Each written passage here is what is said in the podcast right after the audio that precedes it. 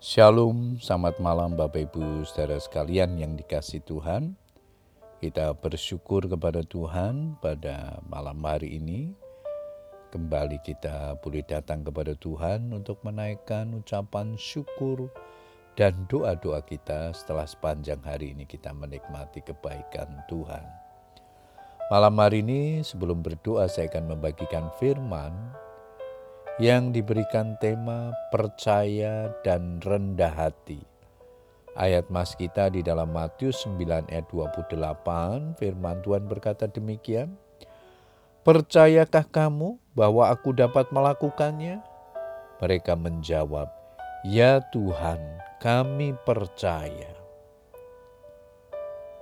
Bapak Ibu saudara sekalian, di tengah perjalanan pelayanannya, Tuhan Yesus bertemu dengan dua orang buta yang mengikutinya sambil berseru-seru. Kasihanilah kami, hai anak Daud. Sekalipun sudah mendengar seruan dari kedua orang buta tersebut, Tuhan Yesus tidak langsung bertindak karena ia hendak menguji kesungguhan iman mereka.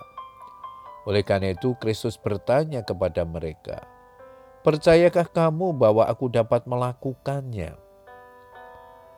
Sebelum Tuhan bertindak untuk menolong, Ia ingin memperoleh jawaban yang tulus dari kedua orang buta itu, dan keduanya menjawab, "Ya Tuhan, kami percaya."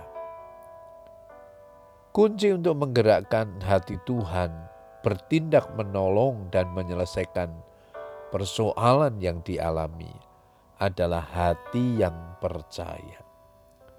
Setelah mendengar jawaban dari dua orang buta itu, barulah Tuhan menjamah mata mereka sambil berkata, Jadilah kepadamu menurut imanmu, maka meleklah mata mereka. Banyak orang menginginkan berkat, pertolongan, dan mujizat dari Tuhan. Tapi selama mereka masih mengandalkan logika, mengandalkan kepintaran, dan kehebatan manusia, dan menggunakan cara-cara manusia, Sulit bagi mereka untuk dapat melihat dan mengalami campur tangan Tuhan. Selain itu, memiliki kerendahan hati adalah kunci untuk mengalami pertolongan dan kebaikan Tuhan. Selama kita masih merasa diri hebat, pintar, dan mampu, selama kita masih meninggikan diri, tidak mungkin pertolongan itu kita terima.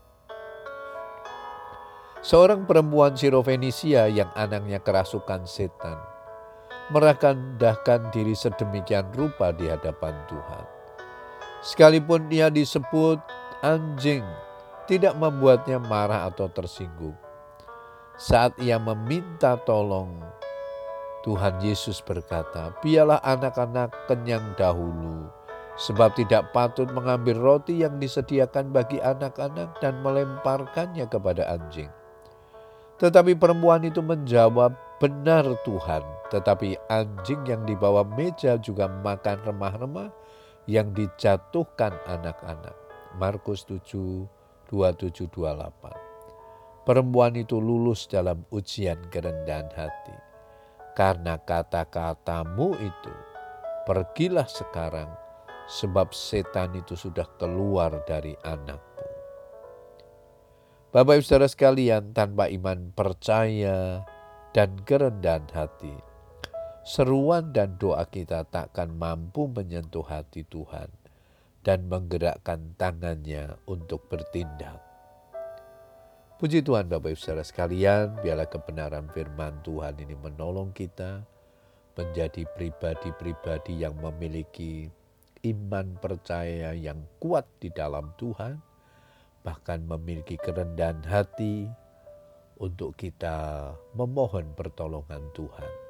Sehingga kuasanya dinyatakan, doa-doanya dijawab oleh Tuhan. Selamat berdoa dengan keluarga kita. Tetap semangat berdoa. Tuhan Yesus memberkati. Amin.